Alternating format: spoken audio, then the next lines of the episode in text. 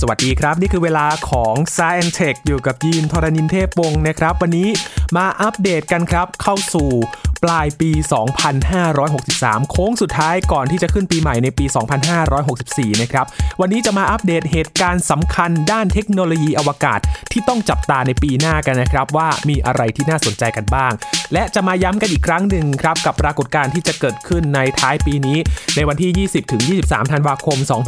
2563 กับดาวพฤหัสบดีเคียงดาวเสาร์ใกล้ที่สุดในรอบ 397 ปีครับและรูปแบบใหม่สำหรับการพบปะให้คำปรึกษาด้านจิตวิทยาในยุคโควิด -19 นะครับกับ outdoor therapy ในการบำบัดจิตใจนอกสถานที่นั่นเองและวันนี้จะปิดท้ายด้วยที่สิงคโปร์ครับกับการอนุมัติการผลิตเนื้อไก่ในห้องทดลอง ทั้งหมดนี้ติดตามได้ใน Science Tech วันนี้ครับ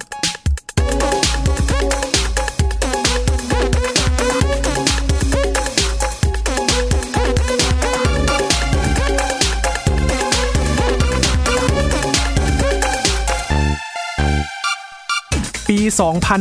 2563 ที่กำลังจะหมดไปนี้นะครับ เป็นปีที่ผ่านร้อนผ่านหนาวผ่านอะไรมาเยอะแยะแล้วนะครับ เป็นปีที่ผ่านช่วงเวลาที่ ยากลำบากด้วยนั่นก็คือการระบาดของโควิด -19 นั่นเองครับ แต่ว่าในช่วงปีที่ผ่านมานี้ก็มีเหตุการณ์สำคัญที่เกิดขึ้นในด้านเทคโนโลยีอวกาศหลายเหตุการณ์ด้วยกันนะครับ อย่างเช่นการปล่อยดาวเทียม บริการอินเทอร์เน็ต Starlink แล้วก็ OneWeb ยานอวกาศ Crew Dragon นะครับที่ทำภารกิจในการขนส่งนักบินอวกาศ ครั้งแรกโดยบริษัทเอกชน นั่นก็คือบริษัท SpaceX ของอีลอนมัสก์นั่นเองนะครับที่ได้ส่ง นักบินอวกาศด้วยยาน Crew Dragon นี่แหละครับ เป็นมิติใหม่เลยนะครับ ทั้งชุดนักบินอวกาศที่โอ้โห ดู modern ดูทันสมัย ดูทะมัดทะแมงมากขึ้นนะครับ แล้วก็ยานเองที่มีเทคโนโลยีที่ทันสมัย แล้วก็ถูกส่งขึ้นไปด้วยจรวด Falcon 9 นั่นเองนะครับ ที่ส่งไปแล้วแล้วก็กลับมาตั้งได้ด้วยตนเอง น่าทึ่งมาก ๆ เลยนะครับในปีนี้ รวมถึงการทดสอบยานต้นแบบ Starship ครับ ยานสำรวจโฮฟของสหรัฐอาหรับเอมิเรตส์ด้วยที่ออกเดินทางไปดาวอังคารแล้ว หรือว่าที่ผ่านมาสดๆ ร้อนๆ นี่เองนะครับ นั่นก็คือยานฉางเอ๋อ5ของจีนที่ลงจอดบนดวงจันทร์ครับ กับการทำภารกิจ เก็บตัวอย่างหินจากดวงจันทร์ส่งกลับมายังโลก และยังมีเหตุการณ์สำคัญอื่นๆ อีกมากมายครับ แม้ว่าหลายภารกิจเองก็ต้องสะดุดไปเหมือนกันนะครับ เพราะว่าการระบาดของโควิด -19 ก็ทำให้โครงการนั้นต้องเลื่อนมาล่าช้าสักหน่อย หรือว่าบางโครงการก็ต้องหยุดชะงักไปนะครับ แต่ในปีหน้าครับ ปี 2564 ที่ใกล้จะมาถึงทุกทีทุกทีแล้วนะครับ ก็มีเหตุการณ์ที่เราจะต้องจับตากันอยู่ต่อเนื่อง วันนี้เรานำเหตุการณ์สำคัญสำคัญมาอัปเดตกันใน Science Tech วันนี้ครับ อย่างแรกครับ ยานโฮปของสหรัฐอาหรับเอมิเรสที่เดินทางไปสู่ดาวอังคารเมื่อช่วงกลางปีที่ผ่านมาครับ หลังจากที่ส่งไปแล้วก็ต้องมาลุ้นกันต่อครับ กับการลงจอดแล้วก็โคจรรอบดาวอังคารนั่นเอง ว่าจะเป็นอย่างไรกันบ้างนะครับ ยานโฮปเป็นยานอวกาศลำแรกจากกลุ่มประเทศอาหรับเลยนะครับ ที่ถูกส่งไปสำรวจดาวอังคาร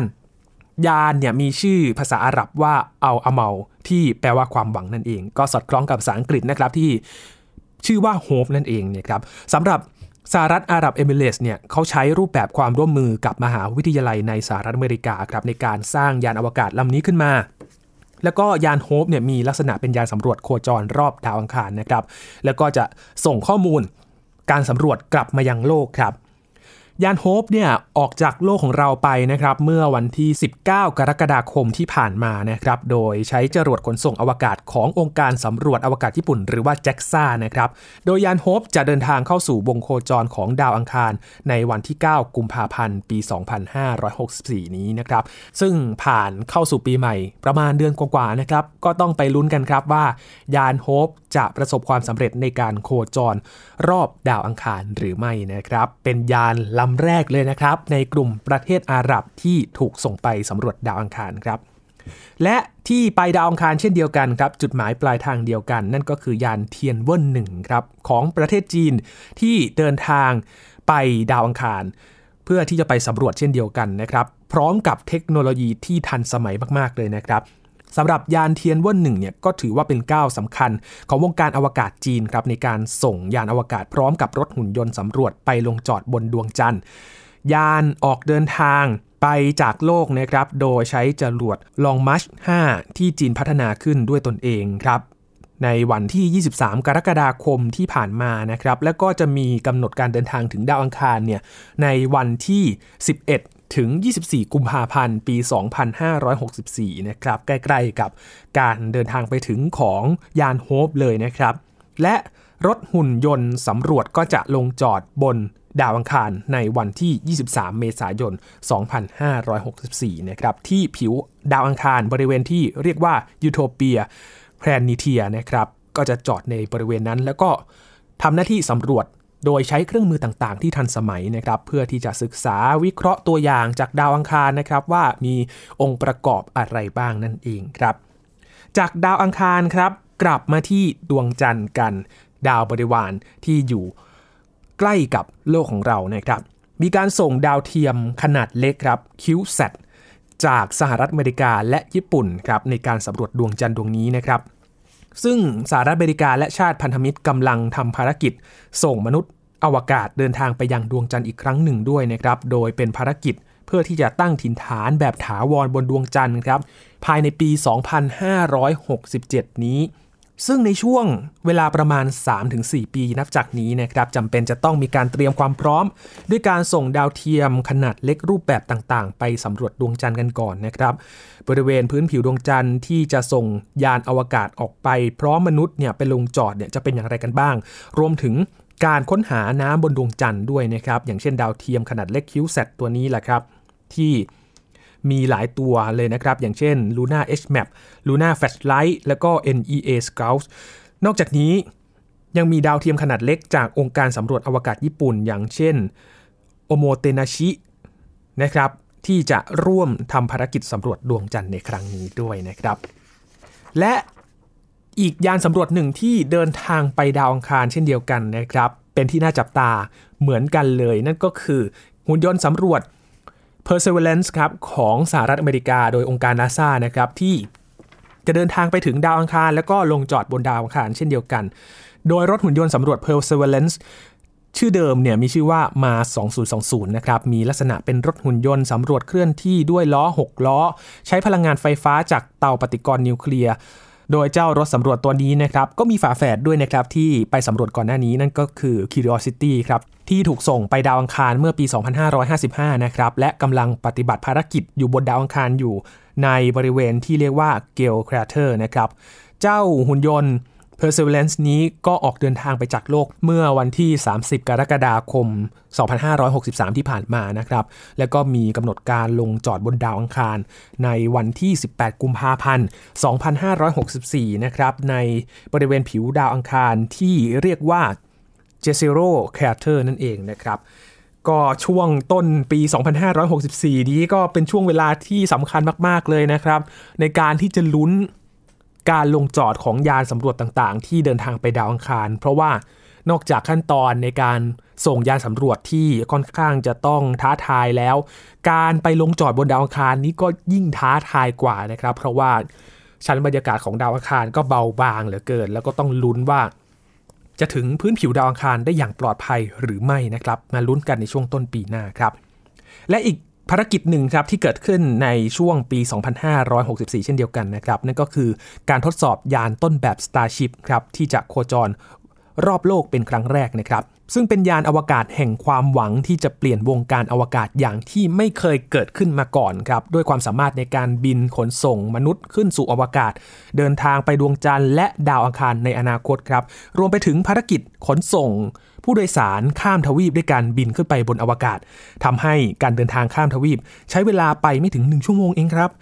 บริษัทเอกชนผู้พัฒนายานอวกาศ Starship นี้นะครับเขาก็อยู่ระหว่างในการพัฒนายานอวกาศลำนี้ อยู่ที่บริเวณศูนย์วิจัย พัฒนาจรวดทางตอนใต้ของรัฐเท็กซัสในสหรัฐนะครับ ปัจจุบัน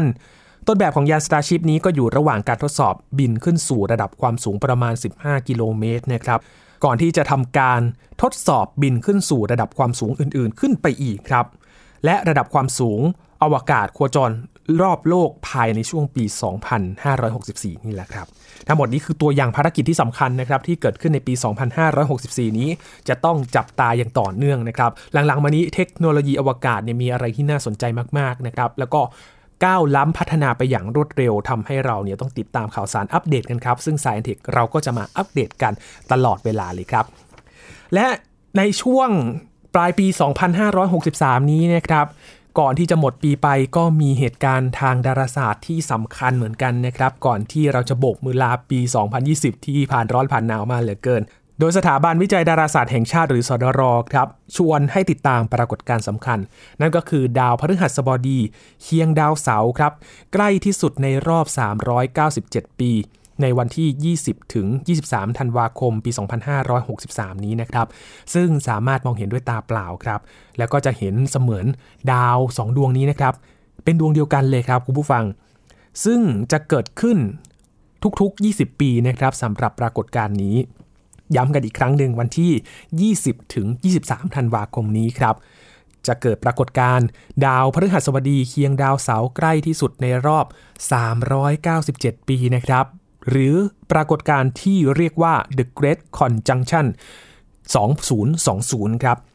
ซึ่งในช่วงคืนดังกล่าวนี้นะครับ ดาวพฤหัสบดี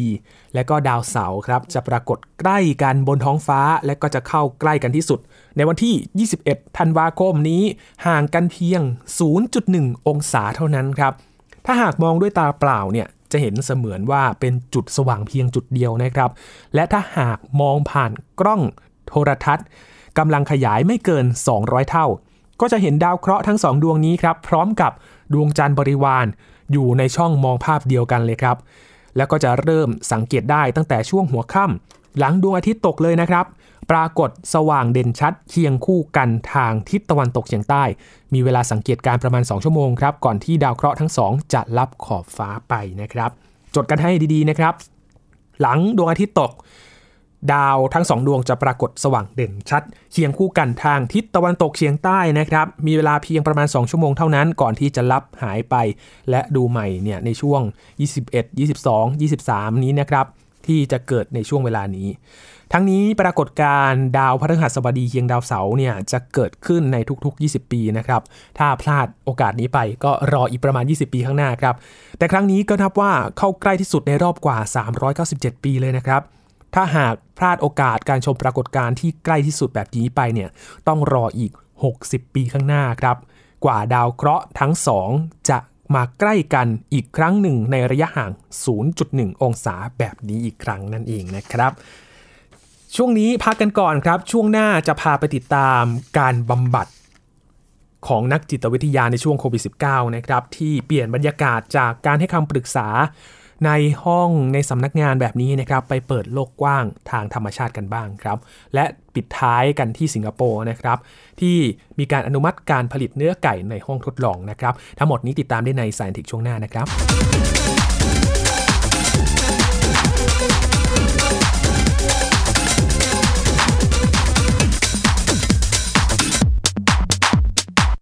เพียงแค่มีสมาร์ทโฟน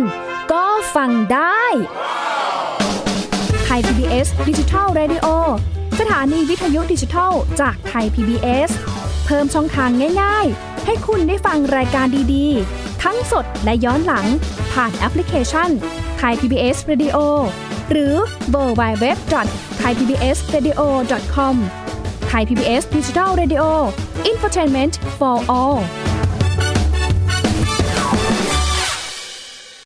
มากกว่าด้วยเวลาข่าวที่มากขึ้น จะพัดพาเอาฝุ่นออกไปได้ครับ มากกว่าให้คุณทันในทุกสถานการณ์ ตามที่กฎหมายดังกล่าวกำหนดเอาไว้ มากกว่ากับเนื้อหาเที่ยงตรงรอบด้านนำมาใช้ในคดีเมาแล้วขับ มากกว่าในทุกทางออกของสังคม ป้องกันไม่ให้ปัญหาเกิดขึ้น มากกว่ากับข่าวรอบวันในทุกมิติ เครนก่อสร้างเกิดอุบัติเหตุขึ้น มากกว่าด้วยการวิเคราะห์ที่ตรงจุด ความพยายามของภาครัฐที่จะแก้ปัญหา และมากกว่ากับทีมข่าวมืออาชีพ ข่าวไทย PBS ให้คุณได้มากกว่า ติดตามหลากหลายเรื่องราวของลูกและสามีกับสามมนุษย์แม่ นิธิดาแสงสิงแก้ว ปาริตามีซัพ์และสัสิธรสินพักดี ในรายการมัมแอนเมาส์ทุกวันจันทร์ถึงวันศุกร์เวลา 8นาฬิกาถึง 9นาฬิกาทางไทย PBS ดิจิตอล Radio ไ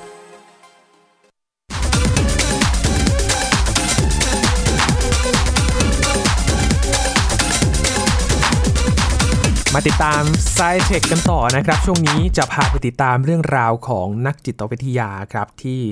เขานั้นเปลี่ยนบรรยากาศในการพบปะให้คำปรึกษานะครับในช่วงโควิด -19 นี้ในรูปแบบใหม่นะครับนั่นก็คือ outdoor therapy ในการบำบัดนอกสถานที่นั่นเองครับ พูดถึงนักจิตวิทยาที่ปรึกษาด้านความสัมพันธ์ และก็ผู้ประกอบวิชาชีพด้านจิตบำบัดนะครับก็ได้รับผลกระทบจากโควิด -19 แล้วก็ต้องปรับตัวเช่นเดียวกันนะครับโดยเฉพาะในเรื่องของการพบปะกับคนไข้ หรือผู้ที่มาขอรับคำปรึกษาในคลินิก หรือว่าสำนักงานซึ่งเป็นสถานที่ปิด แล้วก็อากาศระบายถ่ายเทได้ไม่ดีนักนะครับด้วยการหารูปแบบทางเลือกใหม่ๆครับในการหารือกับคนไข้แทนที่จะเป็นในสำนักงานนั่นเองสำนักข่าว Voice of America นะครับหรือว่า VOA ก็ได้นำเสนอตัวอย่างของคุณอเล็กซานดราเทลตี้ครับเป็นนักเขียนสตรีคนหนึ่งนะครับในนครนิวยอร์กผู้เคยพบปะกับนัก จิตบำบัดแบบตัวต่อตัวครับ แต่หลังจากเกิดการระบาดใหญ่ของโควิด -19 เธอก็ตัดสินใจว่าวิธีดังกล่าวนั้นไม่ปลอดภัยอีกต่อไปนะครับ เพราะว่าคนที่นั่งอยู่ตรงข้ามรวมทั้งสถานที่ที่อาจทำให้มีการแพร่เชื้อโควิด -19 โดยที่เราไม่รู้ตัวเกิดขึ้นได้ ดังนั้นครูเทาตี้จึงขอพบกับนักจิตบำบัดที่สนามหลังบ้านแทนครับ คุณอเล็กซานดราไม่ได้เป็นคนเดียวในยุคนี้นะครับที่รู้สึกไม่สบายใจกับการพบปะใกล้ชิดกับคนแปลกหน้าในสถานที่ปิด และนักจิตวิทยา นักจิตบำบัด รวมถึงที่ปรึกษาเรื่องความสัมพันธ์ในครอบครัว ก็พยายามหาวิธีเช่นเดียวกันนะครับ รวมถึงหาสถานที่ใหม่ ๆสำหรับพูดคุยสนทนากับลูกค้าหรือว่าคนไข้ของตนเองเช่นเดียวกัน โดยรูปแบบหรือว่าสถานที่ดังกล่าวนะครับอาจแบ่งได้เป็น 3 กลุ่มใหญ่ๆนะครับนั่นก็คือ outdoor therapy หรือการใช้สถานที่กลางแจ้งครับหรือว่าจะเป็น teletherapy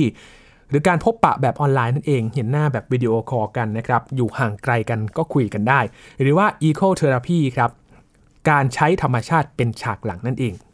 สำหรับ outdoor therapy นะครับหรือว่าการพบปะในที่กลางแจ้งนั้น แต่ละคนก็จะสามารถถอดหน้ากากได้ ถ้ามีระยะห่างกันมากพอนะครับ ซึ่งคุณทัตยานาโคโลคอฟ นักจิตบำบัดในรัฐนอร์ทแคโรไลนาก็บอกว่าการถอดหน้ากากนั้นสำคัญมากกว่าการช่วยลดความอึดอัดลงนะครับ เพราะจะทำให้ที่ปรึกษาสามารถสังเกตการแสดงออกทางสีหน้าครับ จากคนไข้ของตนเองได้ดีขึ้นนะครับ อย่างไรก็ตามครับ การนัดพบในที่กลางแจ้ง อย่างเช่นในสวนสาธารณะ หรือว่าสนามหลังบ้านอาจมีปัญหาในแง่ของความเป็นส่วนตัวได้นะครับ เพราะอาจมีคนที่ผ่านไปผ่านมานั้น ไปได้ยินเรื่องราวที่สนทนากัน แบบที่ไม่รู้ตัวก็มี แล้วก็สภาพแวดล้อมที่ควบคุมไม่ได้อย่างเช่น มีฝนตกมีหิมะตกความร้อนความหนาว หรือว่าเสียงรบกวนต่างๆนะครับหรือแม้กระทั่งเสียงสัตว์ต่างๆ ที่เป็นสัตว์เลี้ยงเดินผ่านไปมา การก่อสร้างต่างๆ ก็อาจจะทำให้เสียสมาธิไปได้ด้วยเช่นเดียวกันนะครับ หรือว่าจะเป็นวิธีที่ 2 ครับ ของทางเลือกในการให้คำปรึกษานั่นก็คือ teletherapy นะครับด้วยการใช้โปรแกรมสนทนาทางออนไลน์นะครับไม่ว่าจะเป็น Zoom Microsoft Teams ซึ่ง แม้จะคุมสิ่งแวดล้อมได้ดีกว่า แต่ข้อด้อยของวิธีนี้ก็คือทำให้ทั้งสองฝ่ายนั้นขาดความรู้สึกกัน ในเรื่องของการพบกันแบบใกล้ชิดอย่างแท้จริงนะครับ หรือว่าจะเป็นแบบที่ 3 ครับ ที่เอามาชั่งใจกันดูนะครับ เป็นรูปแบบหนึ่งของ outdoor therapy เช่นเดียวกันนะครับ แต่ว่าอาศัยธรรมชาติเข้าช่วยครับ นั่นก็คือ eco therapy โดยสถานที่อาจจะเป็นสวนป่าเขตอุทยาน หรือว่าชายหาดก็ได้นะครับ เพราะเป็นที่เชื่อกันว่าธรรมชาตินั้นช่วยลด เรื่องของฮอร์โมนความเครียดลงได้ครับ โดยที่ปรึกษาด้านจิตวิทยาบางคนก็ใช้วิธีนัดกับคนไข้ที่จุดเริ่มต้นของทางเดินในป่าแล้วก็เดินไปเรื่อยๆนะครับจนถึงจุดที่ทั้งสองฝ่ายเนี่ยรู้สึกว่าพอใจกันแล้ว ซึ่งการให้คำปรึกษาด้านจิตวิทยาท่ามกลางธรรมชาติแบบนี้นะครับ นอกจากจะช่วยเป็นหลักประกันเรื่องของความเป็นส่วนตัวแล้วนะครับ บางครั้งนักจิตวิทยายังใช้ประโยชน์จากสภาพแวดล้อมเนี่ยแหละครับ อย่างเช่น ให้คนไข้ได้พิงต้นไม้ใหญ่ เพื่อสร้างความรู้สึกเกี่ยวกับความ ช่วยเหลือในชีวิตของคนเรา หรือว่าอาศัยเสียงของธรรมชาตินะครับ อย่างเช่น เสียงนกร้องช่วยกระตุ้นความคิดให้พรั่งพรูออกมานะครับ แต่ก็เป็นธรรมดาครับที่ทุกอย่างก็มีข้อดีข้อเสียแตกต่างกันไป เพราะว่าอย่างคุณเลสลี่สกาลีเอทินนะครับนักจิตวิทยาคลินิก และก็เป็น ecotherapist ในรัฐแคลิฟอร์เนียก็เตือนว่าการจะใช้ธรรมชาติเป็นฉากหลังของการช่วยบำบัดนั้น ที่ปรึกษาจะต้องคำนึงว่าตนนั้นมีทักษะที่จำเป็นเพียงพอ หรือไม่นะครับ และทักษะที่ว่านี้ก็มีตั้งแต่ความสามารถในการปฐมพยาบาล ในการช่วยชีวิตในกรณีที่เกิดฉุกเฉิน เพราะว่าอยู่ห่างไกลมือหมอ ไปจนถึงทักษะในการหาทิศนำทาง ถ้าเกิดว่าหลงป่าขึ้นมา รวมทั้งทักษะการเอาชีวิตรอด ถ้าเกิดภัยธรรมชาติอย่างที่คาดไม่ถึงด้วยนะครับ และนอกจากนี้นะครับคุณเลสลี่ก็ยังเตือนว่า คนเรานั้นมีบุคลิกภาพที่แตกต่างกันไปนะครับ แล้วก็มีรูปแบบของการเรียนรู้ที่แตกต่างกันด้วย ดังนั้น รูปแบบของอีโคเทเลพีหรือว่าการบำบัดแบบอาศัยธรรมชาติเนี่ยจะเข้าช่วยได้หรือไม่นั้นก็อาจจะไม่ใช่คำตอบสำหรับทุกคนเสมอไปนะครับ แต่อาจจะใช้ได้ผลมากกว่าสำหรับคนที่เรียกว่าเป็น extrovert นะครับหรือว่าผู้ที่ชอบปัจจัยภายนอกรอบๆตัว ต้องการพบปะผู้คน และก็เป็นคนที่เรียนรู้ได้ดี ด้วยการสัมผัสจับต้อง และก็มีการเคลื่อนไหวนั่นเองนะครับ นี่คือเรื่องราวที่เกิดขึ้นในการปรับตัวของ การไปปรึกษากับนักจิตบำบัด นักจิตวิทยาหรือว่าจิตแพทย์นะครับ ที่เปลี่ยนรูปแบบไปในช่วงโควิด -19 นี้นะครับ ปิดท้ายวันนี้พาไปที่สิงคโปร์ครับ ใกล้ๆ ในอาเซียนของเรานะครับ พูดถึงวิวัฒนาการทางวิทยาศาสตร์นะครับทำให้การผลิตอาหารไม่จำเป็นต้องเกิดขึ้นในพื้นที่เพาะปลูก หรือว่าการทำฟาร์มสัตว์อีกต่อไปครับ เพราะว่าล่าสุดทางการสิงคโปร์ครับเขาเพิ่งจะอนุมัติ ให้มีการผลิตเนื้อไก่เพื่อการบริโภค ซึ่งเป็นเนื้อไก่จากห้องทดลองนะครับคุณผู้ฟังที่ทำจากห้องทดลองทางวิทยาศาสตร์ได้แล้วนะครับ โดยสำนักข่าวรอยเตอร์สก็รายงานว่าเนื้อไก่ที่ผลิตจากห้องแลบนี้นะครับ จะมีออกมาจำหน่ายให้ผู้บริโภคนั้นรับประทานกันในเร็วๆนี้ ในรูปแบบของนักเก็ตที่ผลิตโดยบริษัท i g j u s t นะครับซึ่งเป็น บริษัทสตาร์ทอัพจากซานฟรานซิสโกแล้วก็เป็นรายแรกที่ได้รับอนุมัติจากหน่วยงานกำกับดูแลของสิงคโปร์ครับ ซึ่งคนจอร์จเทรทริก CEO ของ i s Just เนี่ยนะครับ ให้สัมภาษณ์กับรอยเตอร์สว่าตนเชื่อว่าสหรัฐและประเทศในยุโรปตะวันตกอื่นๆ จะเริ่มเห็นพัฒนาการเรื่องนี้ในสิงคโปร์นะครับ และจะเริ่มหาทางทำตามในไม่นานนี้แล้วครับ ซึ่งก็มีข้อมูลจากสถานีข่าว NBC เช่นเดียวกันนะครับ ว่าเนื้อไก่ที่ผลิตได้จากห้องแลบนั้น มาจากเซลล์กล้ามเนื้อและก็ไขมันจากสัตว์ครับ ที่เพาะในจานเพาะจนโตพอที่จะย้ายไปอยู่ในอุปกรณ์ ที่เรียกว่าอุปกรณ์ปฏิกรณ์ชีวภาพนะครับ ซึ่งเป็นภาชนะที่ใช้เพิ่มปริมาณสิ่งมีชีวิต พวกจุลินทรีย์ ให้มีจำนวนมากขึ้นในช่วงเวลาอันสั้นครับ โดยจะมีสารอาหารที่จำเป็นบรรจุอยู่ภายใน พร้อมทั้งมีระบบควบคุมสภาพแวดล้อม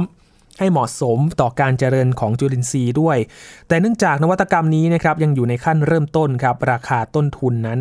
ก็ค่อนข้างสูงเลยทีเดียวครับยกตัวอย่างเช่น เนื้อแฮมเบอร์เกอร์ที่ผลิตในห้องทดลอง โดยบริษัทสตาร์ทอัพสัญชาติฮอลแลนด์แห่งหนึ่ง เมื่อปี 2013 นะครับ มีราคาถึงชิ้นละ 280,000 ดอลลาร์สหรัฐครับ โอ้โห คูณ 30 ไปนี้ เยอะเหมือนกันนะครับ ไม่น้อยเลยทีเดียว แสดงว่าต้นทุนสูงมากๆเลย เพราะว่าเป็นการเริ่มต้นเท่านั้นเองสำหรับผลิตภัณฑ์ของ It Just นี้นะครับทางบริษัทก็ยืนยันว่าไม่ได้มีราคาสูงเช่นนั้นนะครับ ก็เบาใจได้นิดหนึ่ง แต่ราคาเนี่ยอาจจะเทียบเท่ากับเนื้อไก่ชั้นดีมากกว่าครับ นอกจากนี้ในรายงานก็ยังระบุด้วยนะครับว่าเนื่องจากสิงคโปร์นั้นมีความสามารถในการผลิตอาหารเพียง 10%ของความต้องการเท่านั้นนะครับในประเทศ ความสำเร็จในการผลิตเนื้อไก่ในห้องแลบนี้ครับน่าจะเป็นการลงทุนที่คุ้มค่าอย่างมากในระยะยาวเลยนะครับรอยเตอร์สก็รายงานว่าในเวลานี้นะครับมีบริษัทกว่า 20 แห่งทั่วโลกที่กำลังเร่งพัฒนาเทคโนโลยี การผลิตเนื้อในห้องแลบขณะที่ธนาคารบาเคสก็ประเมินว่าอุตสาหกรรมนี้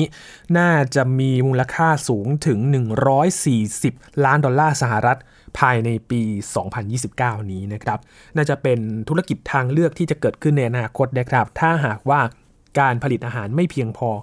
การที่ผลิตอาหารจากห้องทดลองก็จะเป็นอีกทางเลือกหนึ่งในอนาคตนะครับ เพราะว่าด้วยปัจจัยต่างๆ ทั้งสภาพภูมิอากาศเปลี่ยนแปลงทำให้การผลิตอาหารจากธรรมชาตินั้น อาจจะมีพื้นที่ปลูกที่ได้รับผลกระทบจาก